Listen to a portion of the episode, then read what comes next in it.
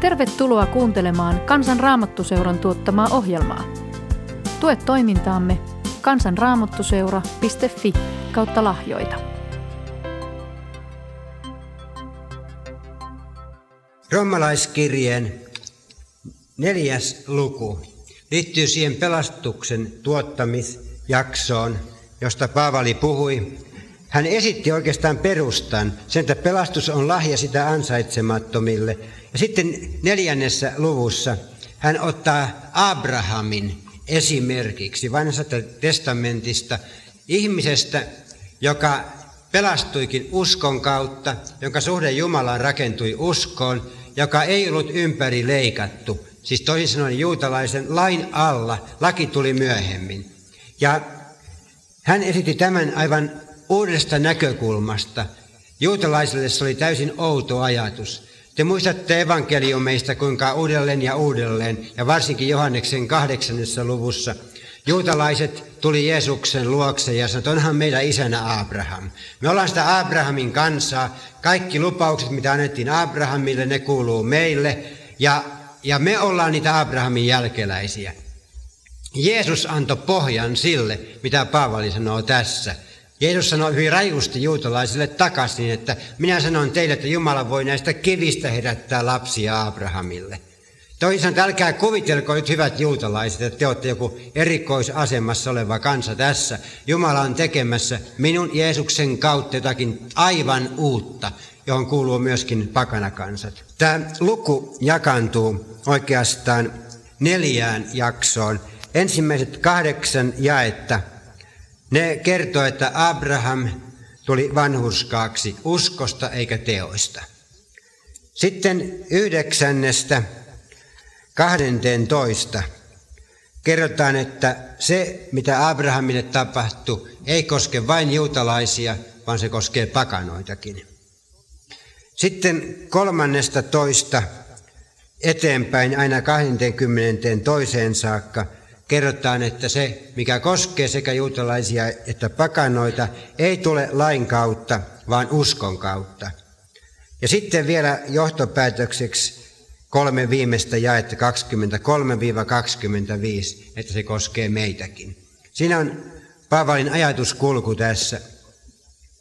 Toi ensimmäinen jakso kahdeksan jaetta, se on hyvin vahvaa tekstiä. Paavali muuten käyttää Abrahamia esimerkkinä myöskin galattalaiskirjeessä, jonka hän kirjoitti ehkä hiukan aikaisemmin, muutamaa kuukautta aikaisemmin kuin roomalaiskirjeen, ja ajatuskulut on hyvin paljon samanlaisia. Ja kummassakin Paavali puhuu siitä, että Abraham oli uskon isä. Ja tässä Paavali edellisessä luvussa oli puhunut siitä, että että kerskaaminen on suljettu pois. Ja herää kysymys, onko Abrahamilla kerskaamista? Ja Paavali sanoi, että jos hänet on teosta vanhurskautettu, hänellä on kerskaamista, mutta jos on uskosta, niin ei ole. Ja sitten hän ottaa esille sen, mitä sanottiin ensimmäinen Mooseksen kirja 15.6. Sanotaan, että Abraham uskoi Jumalaa ja se luettiin hänelle vanhurskaudeksi. Siis ei sanota uskoi Jumalaan, vaan Jumalaa. Eli uskoi sitten Jumalan sanan, joka Jumala oli antanut hänelle. Ja tämän luottamuksen kautta Jumala hyväksyi Abrahamin vanhurskaaksi. Ja Paavali nimenomaan sanoi, että siinä ei ollut kysymys suorituksista, vaan oli kysymys suhteesta Jumalaan. Jakeet neljä ja viisi on yksi niitä raamatun helmiä juuri tästä asiasta – mutta töitä tekevälle ei lueta palkkaa armosta, vaan ansiosta. Mutta joka ei töitä tee, vaan uskoo häneen, joka vanhurskauttaa jumalattoman, sille luetaan hänen uskonsa vanhurskaudeksi. Toisin sanoen on kaksi systeemiä. On tekojen systeemi, jossa ihminen yrittää ansaita palkkaa, ja on uskon ja armon systeemi, jossa ihminen vastaanottaa lahjan. Ja meidän on valittava näistä jompi kumpi. Me ei voida olla 50 prosenttia Jumalaan työsuhteessa ja toiset 50 prosenttia lapseussuhteessa. Joko me ollaan, ollaan orjia tai me ollaan lapsia, mutta ei molempia yhtä aikaa. Tämä on nyt Paavalin vahva vakaumus. Siinä ei ole kysymyksessä sekä että, siinä on kysymyksessä joka, joko tahi. Mihinkä sä perustat toivos? Perustatko sä siihen, että sä olet Jumalan seurakunnassa saanut aikaan jotakin, näin paljon raamatun lukemista, näin paljon rukoilemista, näin paljon todistamista, näin paljon lähimmäisen rakkautta, näin paljon tietoa erilaisista opinkohdista, näin monta vuotta kuulumista siihen ainoaan oikeaan herätysliikkeeseen tai kirkkokuntaan ja niin edespäin. Tämmöisistä asioista me ihmiset tehdään itsellemme ansioita. Ja Paavali sanoi, että okei, sä voit yrittää tätä systeemiä, se on muuten hyvä, mutta se ainoa vika on se, että se ei tehoa. Taikka sitten sä voit sanoa Jumalalle, hoida sä kaikki nämä työt, ja sitten minä otan vastaan. Ja silloin vastaanottamalla tullaan Jumalan lapseksi, ja silloin, meidät, vai silloin vanhuskautetaan Jumalaton. Tämä on ensimmäinen kerta, kun maailman historiassa kukaan sanoi, että Jumalaton vanhuskautetaan. Vanhassa testamentissa on jopa niinkin vahva väite, että kirottu se, joka jumalattoman vanhuskaaksi julistaa. Ja nyt tuli aivan jotakin ratkaisevasti uutta. Että se jumalaton, jos ei ole mitään pyhää, se kreikan kielinen sana tarkoittaa sitä, että ihmisessä ei ole mitään pyhää, ei mitään hyvää, ei mitään Jumalalle kelpaavaa. Että se sitten julistetaan Jumalan silmissä kyllin pyhäksi, että se ihminen pääsee Jumalan silmien eteen, Jeesuksessa Kristuksessa. Ja kun Jumala sen ihmisen näkee, niin hän ei näe sitä ihmistä syntisenä, vaan hän näkee oman poikansa pyhyyteen, johon tämä ihminen on puettu. Ja se ihminen pääsee perille. Sillä luetaan hänen uskonsa Jeesukseen vanhurskaudeksi. Se on valtava sana, koska se vapauttaa kuolleista teoista, yrittämisestä. Ei tarvitse yrittää olla Jumalan lapsi. Sitä on monta vuotta aikaa, kun mä olin opiskelijapoikana yhdessä koulutuskokouksessa. Meillä oli pappi Englannista, joka meille puhui. Ja sitten kun me käveltiin sitä ulos, niin se pappi näki, kuinka yksi suomalainen opiskelijatyttö koitti pistää takkia niskaansa. Siinä oli kymmenkunta muuta ihmistä ympärillä, poikia ja kaikkia muita, mutta ei tietysti kenenkään meidän mieleen tullut, että me voitaisiin auttaa sitä takkia sen tytön niskaan. Ja niin sitten se pappi meni ja otti sen takia, autto sitä takin sen tytön niskaan ja kysyi sitten ohiminen, että oletko Jumalan lapsi. Ja se tyttö häkeltyi siitä kysymyksestä, että kyllä mä oon yrittänyt olla. Ja se pappi sitten katsoi sitä tyttöä suoraan silmiin ja kysyi, että oletko sä koskaan yrittänyt olla elefantti? Ja se tyttö meni ihan sekaisin. Se ei tiennyt, mitä se voisi vastata. Eikö se tajunnut, että mihinkä, miksi se kysyy tämmöistä, se pappi. Sitten se pappi sanoi, että kuule yhtä vähän, kun yrittämällä voidaan olla elefantti, niin yrittämällä voidaan olla Jumalan lapsi.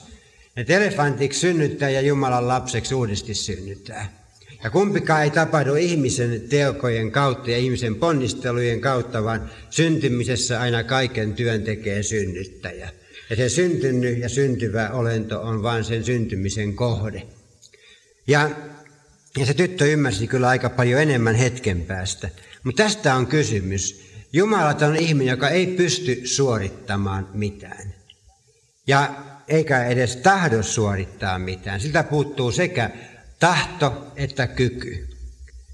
Ja nyt Paavali aivan, aivan rämäkästi väitti, että tämmöinen ihminen voi Kristuksen tähden kelvata Jumalalle, kun se turvautuu Jeesukseen Kristukseen.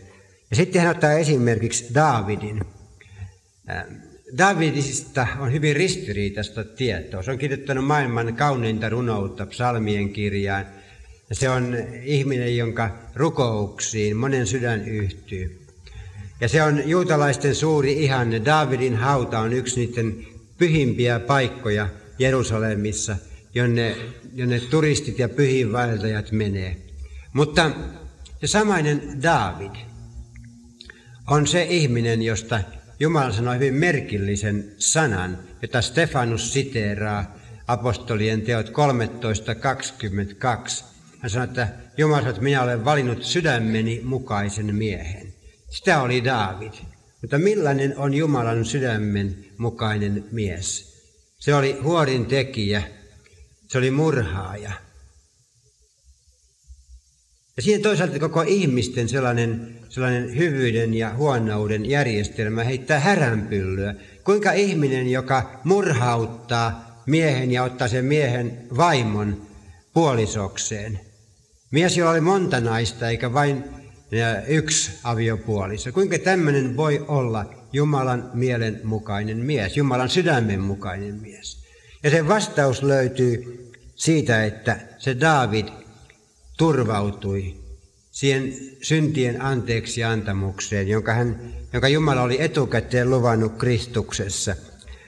Näin niin kuin myös David ylistää autuaaksi sitä ihmistä, jolle Jumala lukee vanhurskauden ilman tekoja. Autuaat ne, joiden rikokset ovat anteeksi annetut ja joiden synnit ovat peitetyt. Autuas se mies, jolle Herra ei lue syntiä. Tässä oli sen Davidin toivon. Nämä sanat on sitaatti Davidilta. Ja kun, kun David pidetään tähän kuvaan mukaan, niin hän on esimerkki jumalattomasta, jonka Jumala julisti vanhurskaaksi. Juutalaisetkin hyväksyivät sen Davidin autuaksi julistamisen, ja sen takia Paavali otti nimenomaan Davidin siinä esimerkiksi. Yksi semmoinen avain sana tässä luvussa on tämä lukeminen. Täällä monta kertaa puhutaan siitä, kuinka Abraham uskoi Jumalaa, se luettiin hänelle vanhurskaudeksi. Ja töitä tekevälle ei lueta palkkaa armosta, vaan ansiosta ja neljä. Ja sitten joka uskoo hänen, joka vanhurskauttaa Jumalattoman, sille luetaan hänen uskonsa vanhurskaudeksi. Jäi viisi, jäi kuusi, äh, ihminen, jolle Jumala lukee vanhurskauden ilman tekoja. Jae kahdeksan, jolle Herra ei lue syntiä. Jae yhdeksän, äh, Abrahamille luettiin usko vanhurskaudeksi. Ja kymmenen ja niin edespäin. Aina lukeminen, lukeminen tulee esille. Tämä on melkein niin kuin koulun lukujärjestys, jossa lukemisesta puhutaan. Siinä on toisin sanoen kysymys, että, että Jumala lukee sen teon, mitä Jeesus ristillä teki, ihmisen hyväksi. Se tulee ikään kuin ihmisen tilille. Ja ihminen saa lukea sen hyväkseen ja kiittää syntien anteeksiantamuksesta. Ja joskus suomalaisia sanotaan maailman lukutaitoisimmaksi kansaksi, mutta minusta tuntuu, että kun mä ajattelen kuinka, kuinka tuhannet ihmiset jotka täyttää kirkon penkkejä ja seurakuntatalojen ja rukoushuoneiden penkkejä Suomessa, kuinka ne on epävarmoja suhteesta Jumalaan ja kulkee huonolla omalla tunnolla ja, ja pelolla ja vavistuksella. Ja, ja toivoo, että joskus jotain tapahtuisi, mutta ei koskaan uskalla turvautua Kristukseen ja lukea hyväkseen sitä, mitä Kristus on tehnyt, niin kuulkaa, minusta tuntuu, että tässä meidän maassa on, on melkoinen semmoinen lukutaito-ongelma. Että se on semmoista luterilaista lukutaidottomuutta.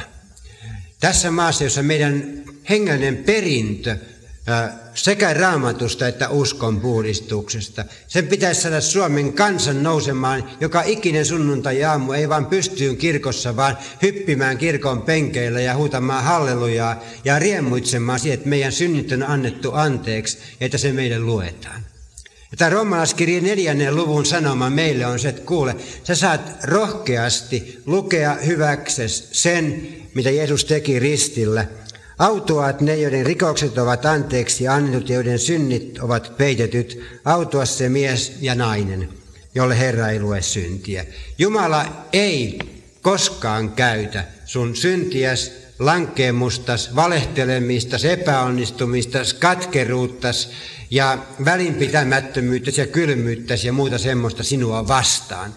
Sillä Jumala on sinun puolellas, eikä sua vastaan. Jos hän olisi sua vastaan, hän ei ikinä olisi antanut Jeesusta Kristusta sun puolestasi. Mistä sä tiedät sen, että Jumala on sun puolellas? Katso Jeesusta ja katso Jumalan sanaa sitä Paavaliakin, joka sanoi, että jos Jumala on meidän puolellamme, kuka voi olla meitä vastaan? Jumala on syntisen ihmisen puolella ja siksi ihminen saa lukea sen hyväkseen, koska Jumala on lukenut sen ihmisen hyväksi Jeesuksen anteeksiantamuksen. Tämä on se sana. Nyt tässä herää kysymys. Okei, jos isä Abraham oli vanhuskautettu uskosta Jumalaan, niin kuinka se sitten on niin, että Raamattu antaa tästä asiasta ristiriitaista informaatiota? Kun veli Paavali sanoo sen yhdellä tavalla ja veli Jaakob sanoo sen toisella tavalla. Mä luen pienen pätkän siitä, mitä se veli Jaakob ää, kirjoittaa. Joosefin ja Marian poika. Hän oli yhteinen äiti Jeesuksella ja tällä Jaakobilla. Ja hän kirjoittaa tällä tavalla. Eikö Abraham meidän isämme, tämä on Jaakob 2, 21-24. Eikö Abraham meidän isämme tullut vanhuskaaksi teoista, kun hän vei poikansa Iisakin uhrialttarille? Sinä näet, että usko vaikutti hänen tekojensa mukana ja teoista usko tuli täydelliseksi. Ja niin toteutui raamatun sana, Abraham uskoi Jumalaa ja se luettiin hänelle vanhuskaudeksi ja häntä sanottiin Jumalan ystäväksi. Te näette, että ihminen tulee vanhuskaaksi teoista eikä ainoastaan uskosta. Sama Abraham, äh, sama Jumalan lupaus, kaksi täysin eri tulkintaa. Miten me voidaan rehellisesti näiden kahden ristiriidassa selvitä ilman, että me jollakin merkillisellä tavalla koitaan tehdä sitä synteesiä, eikä jotain jompaa kumpaa tai kumpaakaan niissä täysin vakavasti. Tämä on monen ihmisen kysymys. Paavali sanoo, että me pelastutaan yksin uskosta ilman lain tekoja. Jakob ei sano, että me pelastutaan pelkästään teoista, vaan, vaan Jakobin ratkaisu on se, että perustetaan, pelastutaan teoista ja uskosta, tai uskosta ja teoista. Jakob siis sanoo usko plus teot, ja Paavali sanoo usko plus ei mitään, on yhtä kuin pelastu. Se on aivan selvä ero. Nyt, kun mä oon tätä miettinyt, Mä joutuisin selvittämään tätä niin kuin pitemmällä perspektiivillä. Ja mä mietin sitä, että onko mulla lupa käyttää tästä, tästä ajasta, mikä mulla on pidempää aikaa siihen, mutta musta tuntuu, että se on tarpeen. On nimittäin sillä tavalla, että meillä kristityillä on usein liian sellainen lyhyt näkökulma raamattuun ja siihen historialliseen linjaan, mikä kulkee raamatun läpi. Ja mä haluaisin hiukan sitä selvittää. Nimittäin monet meistä ajattelee, että raamatus on kaksi osaa. On se vanha liitto, joka on laki, ja on se uusi liitto, joka on armo. Ja mitään muuta siellä ei ole. Se on se koko raamatun historia. Ja mä haluaisin sanoa, että näin ei ole laita. Kun me katsotaan raamatusta Jumalan maailman suunnitelmaa, niin se ei suinkaan alkanut vasta Mooseksesta, jonka kautta tuli laki, vaan sitä ennen oli valtavan paljon, eikä se pääty vain Kristukseen, vaan sen jälkeen tulee vielä paljon. Ja mä esittäisin sen tällä tavalla. Ensimmäinen aika, jolloin Jumala oli yhteydessä ihmiseen, oli paratiisi. Hän oli luonut ihmisen, siellä eli Aatami ja Eeva, ja se oli viattomuuden aika. Silloin ei ollut syntiin lankeemusta vielä ollut. Se oli ensimmäinen vaihe, jolloin Jumala oli Aadamin kanssa yhteydessä. Silloin ei tarvittu syntien anteeksiantamusta, koska ei ollut syntiäkään. Ei tarvittu armoa, ei tarvittu lakia, koska ihmisen ei ollut sitä lakia vielä rikkomassakaan. Ja silloin toisin sanoen ihminen oli suoraan kasvoista kasvoihin yhteyteen Jumalan, yhteydessä Jumalan kanssa. Hän oli luotu Jumalan kuvaksi heijastamaan Jumalan pyhyyttä ja rakkautta, ja sitä hän teki. Sitten tuli syntiin lankeemus, ja silloin ihminen karkoitettiin paratiisista. Sen lankeemuksen jälkeenkin Jumala oli yhteydessä ihmiseen, mutta se ei ollut enää viattomuuden aika, vaan sen lankemuksen jälkeen tuli oman tunnon aika. Omassa tunnossaan Adam ja Eeva kuuli, kuinka Jumala käyskenteli siellä parantiisissa, ja he koki omassa tunnossaan itsensä syylliseksi, samalla tavalla kuin kun roomalaiskirjeen toisessa luvussa Paavali puhuu pakanoista, joiden oma tunto myötä todistaa heidän teoistaan heidän suhteestaan Jumalaan. Ihmisellä on tämä oma tunto ja Jumalan ilmoitus omassa tunnossa. Ja se oli se toinen vaihe. Ja sekään ei tepsinny. Samalla tavalla kuin ensimmäinen vaihe päättyi katastrofiin ja paratiisista karkotukseen, niin tämä toinen vaihe päättyi siihen, että ihmisen pahuus oli lisääntynyt, ne ei kuunnellut oman tuntonsa ääntä, ja niin Jumala päätti tuhota ihmiskunnan ja tuli vedenpaisumus. Mutta Jumala teki liiton, jälleen uuden liiton, erään ihmisen ja hänen perhekuntansa kanssa, Noa ja seitsemän muuta ihmistä. Ne saivat rakentaa arkin. Ja siitä alkoi uusi ihmiskunta. Ja siitä ensimmäisessä Mooseksen kirjassa kerrotaan, kuinka Jumala antoi ihmiselle tällaisen yhteiskuntajärjestelmän, jossa oli selkeä rakenne, ja he olivat sen avulla yhteydessä Jumalaan. Jumala puhuu tälle ihmiskunnalle tällaisen rakenteen kautta. Mutta sekään ei tepsinyt, vaan ihminen alkoi sitä sosiaalista rakennettaan käyttää siihen, että hän tavoittaisi Jumalan omine konstineen. Rakensi Baabelin tornin, jonka Jumala sitten hajotti ja hajotti ihmiset yli koko maapallon ja antoi niille kommunikaatio-ongelman, niin rupesivat puhumaan eri kieliä. Toisin sanoen sekin päättyi katastrofiin. Sen jälkeen Jumala valitsi Abrahamin, ensimmäinen Mooseksen kirja 12. Ja Abrahamille annettiin lupaus, se mistä Paavali puhui tässä luvussa. Ja Abrahamille annettiin lupaus siitä, hänestä tulee suuri kansa. Hän lähti sieltä maastaan, kulki sinne Palestiinaan ja siellä hän eli. Hän oli naimisissa Saaran kanssa ja odotti ja luotti Jumalaan. Pettyi monta kertaa ja veidän luottamus horju, mutta sitä huolimatta Jumala oli uskollinen ja se lupaus, että hän tulee saamaan pojan ja hänestä tulee suuri kansa, että hänen jälkeläisensä luku on suurempi kuin meren hiekka ja niin edespäin. Niin tämä lupaus oli se, joka piti Abrahamin hengissä. Hän uskoi Jumalaa ja se luettiin hänelle vanhuuskaudeksi. Se oli tämä Abrahamin lupaus.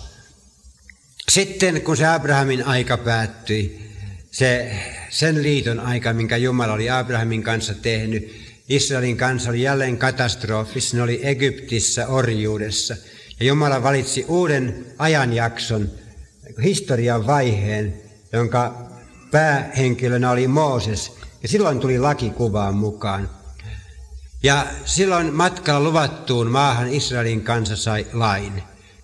Mutta se tapahtui vasta 430 vuotta Abrahamin jälkeen. Siis Abraham eli ennen lakia.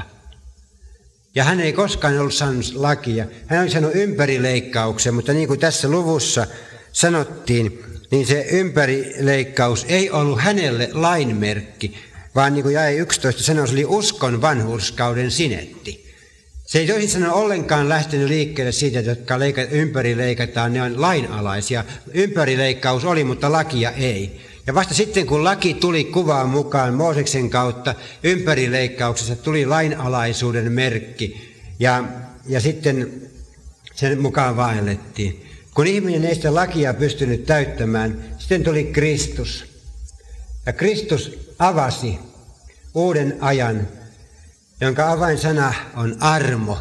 Se ei ole lain aika, se on armon aika. Ja se ei ole vain Israeli, Israelille kuuluva, niin kuin laki oli, vaan pakana kansat tulevat evankeliumin kohteiksi ja evankeliumin omistajiksi. Ja se on se aika, mitä me eletään nyt. Ja Jerusalem on oleva pakanain tallattavana, kunnes pakanain ajat täyttyvät. Tämäkin aika tulee päättymään. Ja sitten se seuraava vaihe tulee olemaan se Kristuksen toinen hallintavaihe, kun hän tulee takaisin toisen kerran ja alkaa niin sanottu tuhatvuotinen valtakunta. Nyt kun me tutkitaan vanhaa testamenttia, kaikki tämä informaatio, viettomuuden aika, se oman tunnon aika, yhteiskuntarakenteen aika, lupauksen aika, lain aika, se on kaikki siellä. Ja tämä tuhatvuotinen valtakunta, kun Kristus tulee voimassa hallitsemaan, sekin on vanhassa testamentissa. Mutta se, mikä vanhan testamentin ilmoituksesta puuttuu, on tämä pakanain aika. Se on siellä hyvin kätketysti ja siellä täällä vilauteltu, mutta ei niin selvästi, että esimerkiksi Israelin kansa olisi koskaan odottanut Messiasta, joka tulisi ja ottaisi pakanat armoihin. Israelin kansa odotti suoraan tätä valtakuntaa, jolloin Kristus tulee hallitsevana Messiaana tänne maailmaan, kuninkaana – ja ne profeettiat, jotka vanhassa testamentissa on Kristuksesta, muutamaa poikkeusta lukunottamatta, ne viittaavat tuhatvuotiseen valtakuntaan. Siihen valtakuntaan, jossa imeväinen leikittelee kyykäärmeen kololla ja, ja panteri ja, ja vohla käy vierekkäin laitumella. Ei se ole vielä toteutunut. Se tulee toteutumaan joskus kerran, kun Kristus tulee takaisin ja se aika tulee.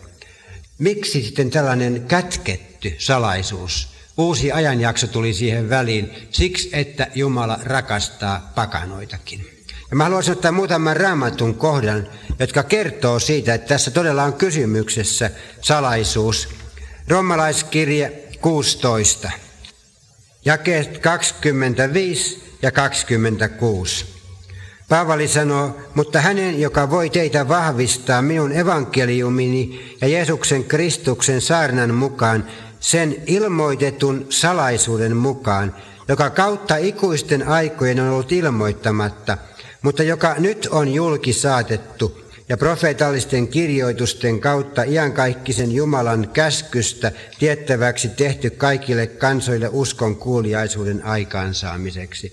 Toisin sanoen, se on kautta ikuisten aikojen ollut ilmoittamatta. Sitä ei oltu vanhassa testamentissakaan kerrottu. Ja nyt se on julki saatettu.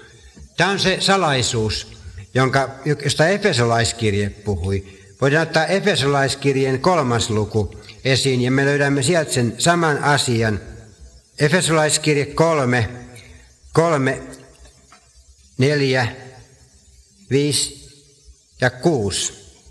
Sanotaan näin, että näet tämä salaisuus on ilmestyksen kautta tehty minulle tiettäväksi, niin kuin minä olen siitä edellä lyhyesti kirjoittanut. Toisin sanoen, Paavali ei sitä salaisuutta oppinut. Muut apostolitkaan eivät sitä tienneet, vaan Jumala antoi Paavalille erityisen ilmestyksen tämän asian selvittämiseksi. Niin kuin Galattalaiskirjeessä kerrotaan, että hän meni Jerusalemiin ja hän sanoi, että minä esitin heille sen evankelium. Minä menin sen ilmestyksen kautta ja esitin heille sen evankelium, mitä minä pakanoille julistan. Silloin ne apostolitkin oppi sen. Ja sitten hän sanoi, että jos te sitä lukiessanne voitte huomata, kuinka perehtynyt minä olen Kristuksen salaisuuteen, jota menneiden sukupolvien aikana ei ole ihmisten lapsille tiettäväksi tehty, niin kuin se nyt hengessä, siis pyhän hengen kautta, on ilmoitettu hänen pyhille apostoleille ja profeetoille, että näitä pakanatkin ovat kanssaperillisiä ja yhtä ruumista ja osallisia lupaukseen Kristuksessa Jeesuksessa – evankeliumin kautta. Ja sitten hän jakessa yhdeksän puhuu vielä sen salaisuuden taloudenhoidosta, joka ikuisista ajoista asti on ollut kätkettynä Jumalassa kaiken luojassa. Se on aivan hämmästyttävä kymmenes jae perään, että Jumalainen, Jumalan moninainen viisaus seurakunnan kautta – nyt tulisi taivaallisten hallitusten ja valtojen tietoon. Toisin sanoen ei enkeli Gabriel, eikä Mikael, eikä ne valtavat enkelijoukot taivaassa tienneet tätä, vaan Jumala tässä pakanoiden aikana ja armon aikana, jota myöskin voidaan seurakunnan ajaksi kutsua, niin Jumala antoi tämän uuden ilmoituksen, ja ne enkelit vasta Jumalan seurakunnasta tänä pakanain aikana näkee, mikä Jumalan suunnitelma on. Ne ei voi ottaa vanhaa testamenttia ja nähdä sitä sieltä, kun ei sitä siellä ole. Ja mä voisin ottaa monta, monta muuta kohtaa, mutta nämä kaikki ilmaisee sen, että Jumala antoi Paavalille ilmestyksen, jossa selvitettiin, mikä on se pakanain evankeliumi. Ja kuinka Jumala ikään kuin reväsi semmoisen aukon maailman suunnitelmassa rakkaudesta pakanoihin. Että Mooseksen laista ei alkanutkaan suoraan se tuhatvuotinen valtakunta.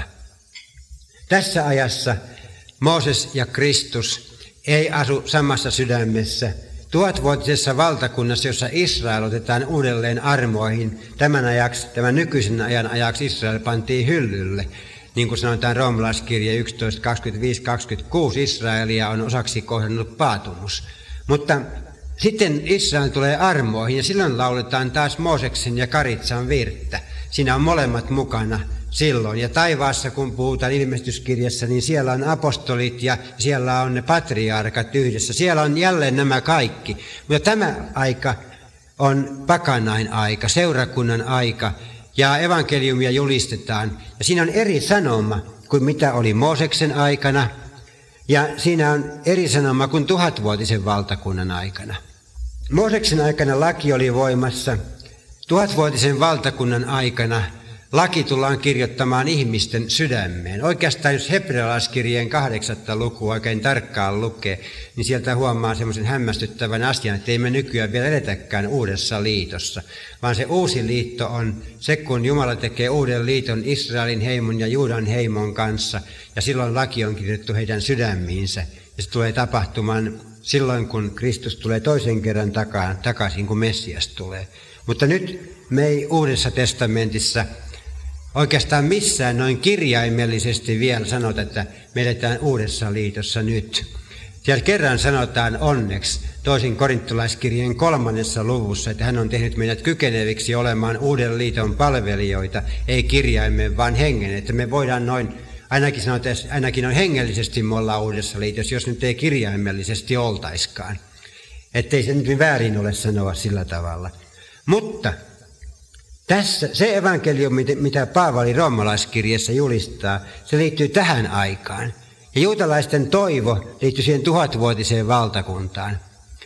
Ja nyt sinä aikana, kun Kristus eli täällä maailmassa, itse ennen Golgataa, hän ei julistanut sitä pakanain evankeliumia, jota Paavali julisti.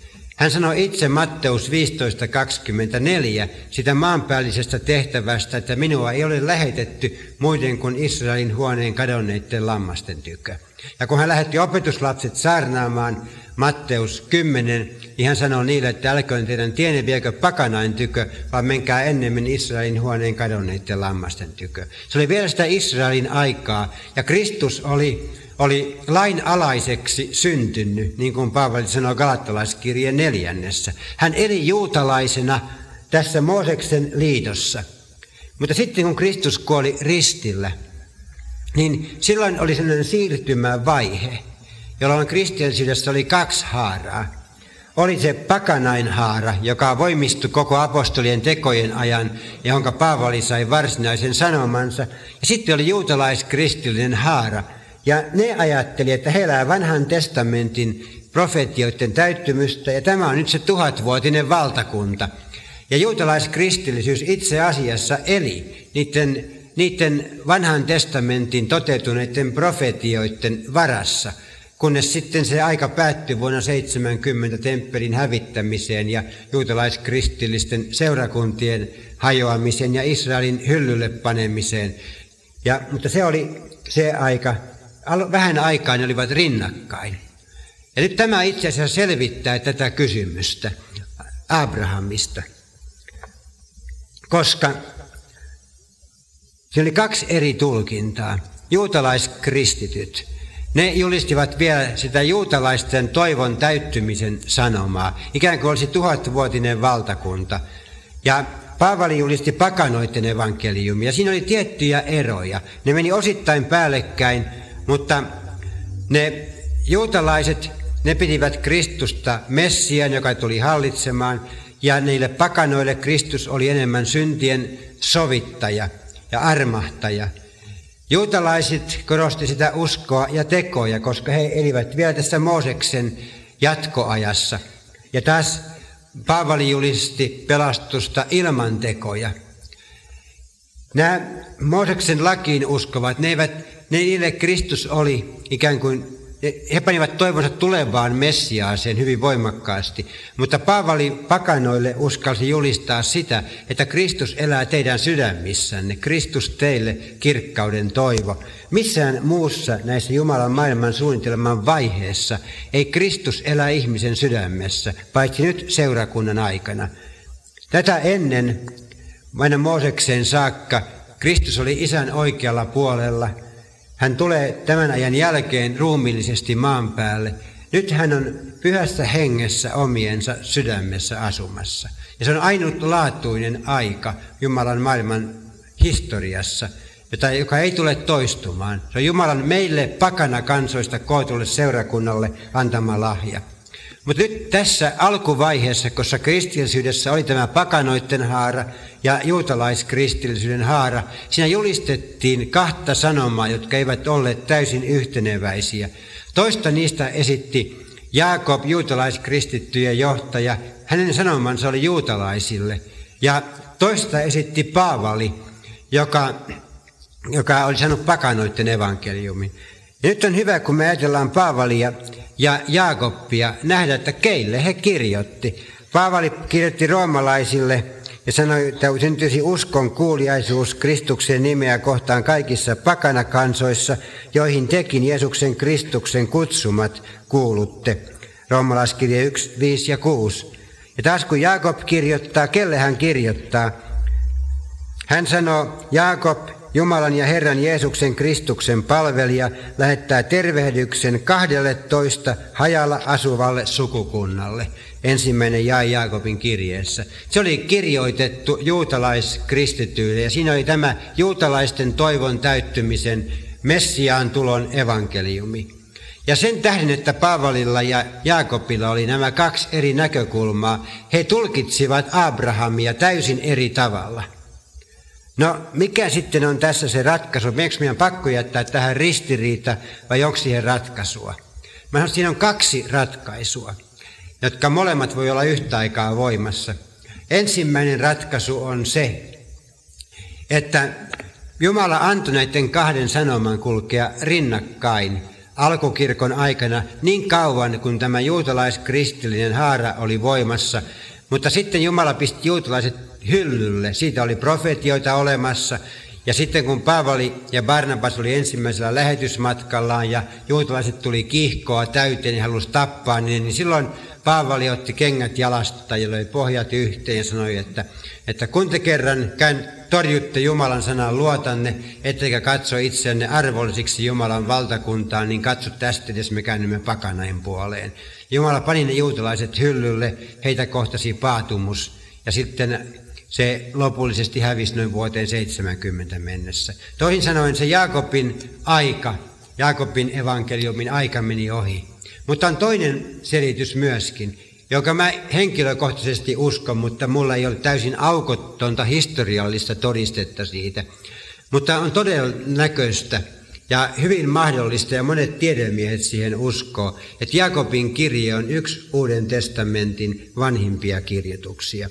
Ja kirjoitettiin noin vuonna 40, siis noin kymmenkunta vuotta ennen kuin Paavali kirjoitti ensimmäisen tessalonikalaiskirjeensä, joka hänen kirjeistään on vanhin.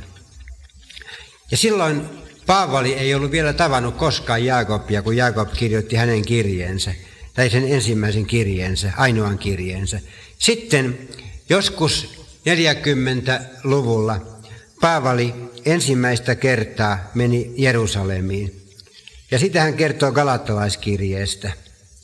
Ja, ja kertoo toisessa luvussa – sitten 14 vuoden kuluttua minä taas menin ylös Jerusalemiin Barnabaan kanssa ja otin Tiituksenkin mukaani. Mutta minä menin sinne ilmestyksen johdosta ja esitin heille sen evankeliumin, jota julistan pakanain keskuudessa. Esitin sen yksityisesti arvokkaimmille heistä, etten ehkä juoksisi tai olisi juossut turhaan – mutta ei edes seuralaistani Tiitusta, joka oli kreikkalainen pakotettu ympäri leikkauttamaan itseään. Silloin toisin sanoen Jaakob sai tietää, mitä Jumala ilmestyksessä oli Paavalille antanut.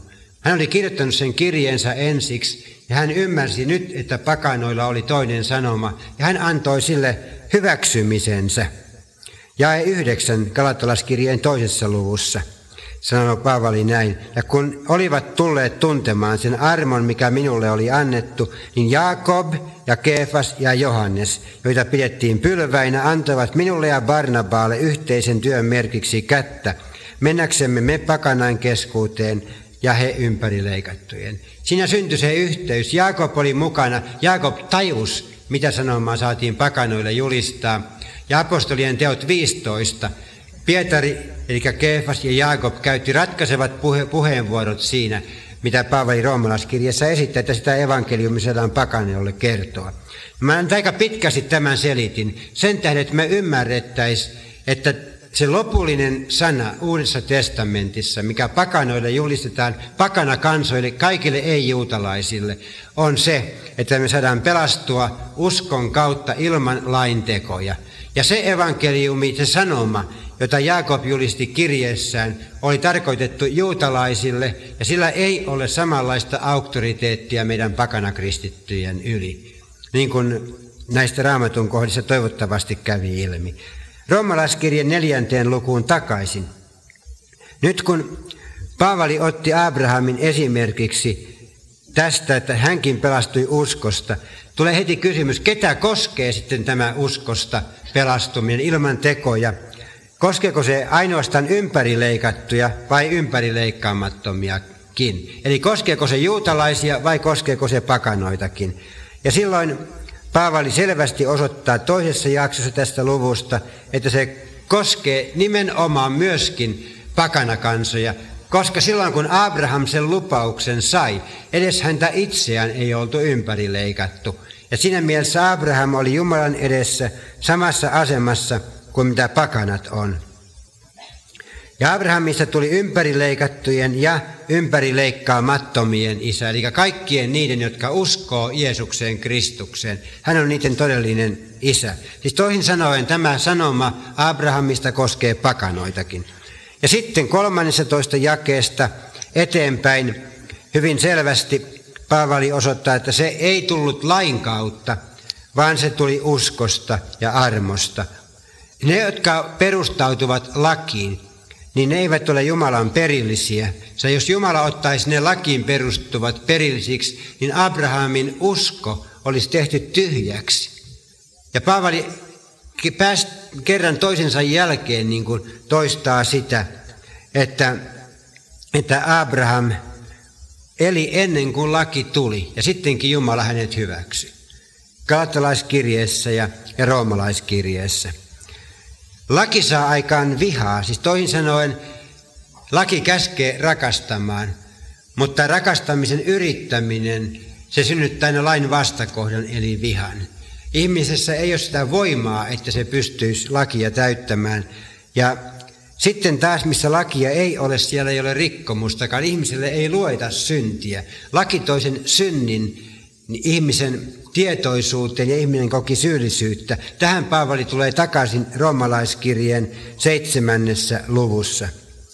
Sitten Paavali liittää armon ja uskon yhteen. Sen tähden se on uskosta, että se olisi armosta. Eli että se ei olisi teoista. Usko ei ole ansio. Edes uskon avulla me ei voida vaatia, että Jumala meidät armahtaa, vaan Jumala armahtaa meidät yksinkertaisesti oman itsensä tähden, hänen armonsa ja rakkautensa tähden, ja usko on vain vastaanottoväline. Ja sitten Jumala piti huolta Abrahamista ja toteutti lupauksensa, ja Jumala sai sitä kunnian. Jumala täytti sen, mutta Abraham oli vanhuskas jo uskon kautta. Ja sitten viimeinen jakso, kolme viimeistä jaetta tässä luvussa – Siinä Paavali sanoi hyvin voimakkaasti, mutta näitä sanoja Abrahamista, että hän uskoi Jumalaan, niin se luettiin hänelle vanhurskaudeksi, ei kirjoitettu ainoastaan Abrahamin takia, vaan meidän takiamme. Koska me ollaan Abrahamin lapsia, me ollaan uskottu Kristukseen. Ja meille luetaan vanhurskaus, kun me uskotaan häneen, joka kuolleista herätti Jeesuksen meidän Herramme. Tässä on sellainen mielenkiintoinen kohta, kuinka Paavali tuo kuvan mukaan ei ainoastaan Jeesuksen ristin kuolemaa, vaan ylösnousemuksen. Kun me uskomme hänen, joka kuolleista herätti Jeesuksen, meidän Herramme. Ja sitten jäi 25, joka on alttiiksi annettu meidän rikostemme tähden, eli ristiinnaulittu. Mutta kuolleista herätetty meidän vanhurskauttamisemme tähden. Se on hyvin merkillinen sana. Millä tavalla se, että meidät julistetaan syyttömäksi Jumalan edessä – liittyy Jeesuksen kuolleista nousemiseen.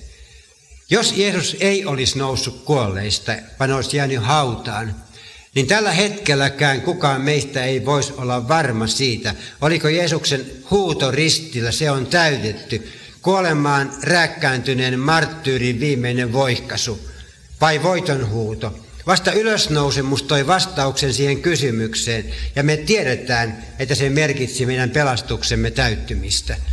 Edelleen ylösnousemus ja taivaaseen astuminen merkitsi sitä, että Jumala hyväksyi Jeesuksen ristiin kuoleman riittäväksi sovitukseksi koko ihmiskunnan synnistä. Koska Jeesus meni taivaaseen ja Jumalan oikealla puolella, taivaaseen ei ole pääsevä mitään epäpyhää tai saastaista. Ja jos meidän synnit pantiin Jeesuksen päälle, hänet tehtiin synniksi, niin kuin Paavali sanoo toinen korintolaiskirje 5.21. Hänet tehtiin synniksi ja jos hänet synniksi tehtynä olisi otettu taivaaseen ilman, että synti olisi täysin sovitettu, niin silloin Jumala olisi tehnyt väärin. Toisin sanoen se, että Jumala hyväksyi Jeesuksen taivaaseen, hänen luokseen, herätti hänet kuolleista, on tae siitä, että synniksi tehty Jeesus oli voittanut synnin ja siksi meidät on julistettu syyttömäksi Jumalan edessä.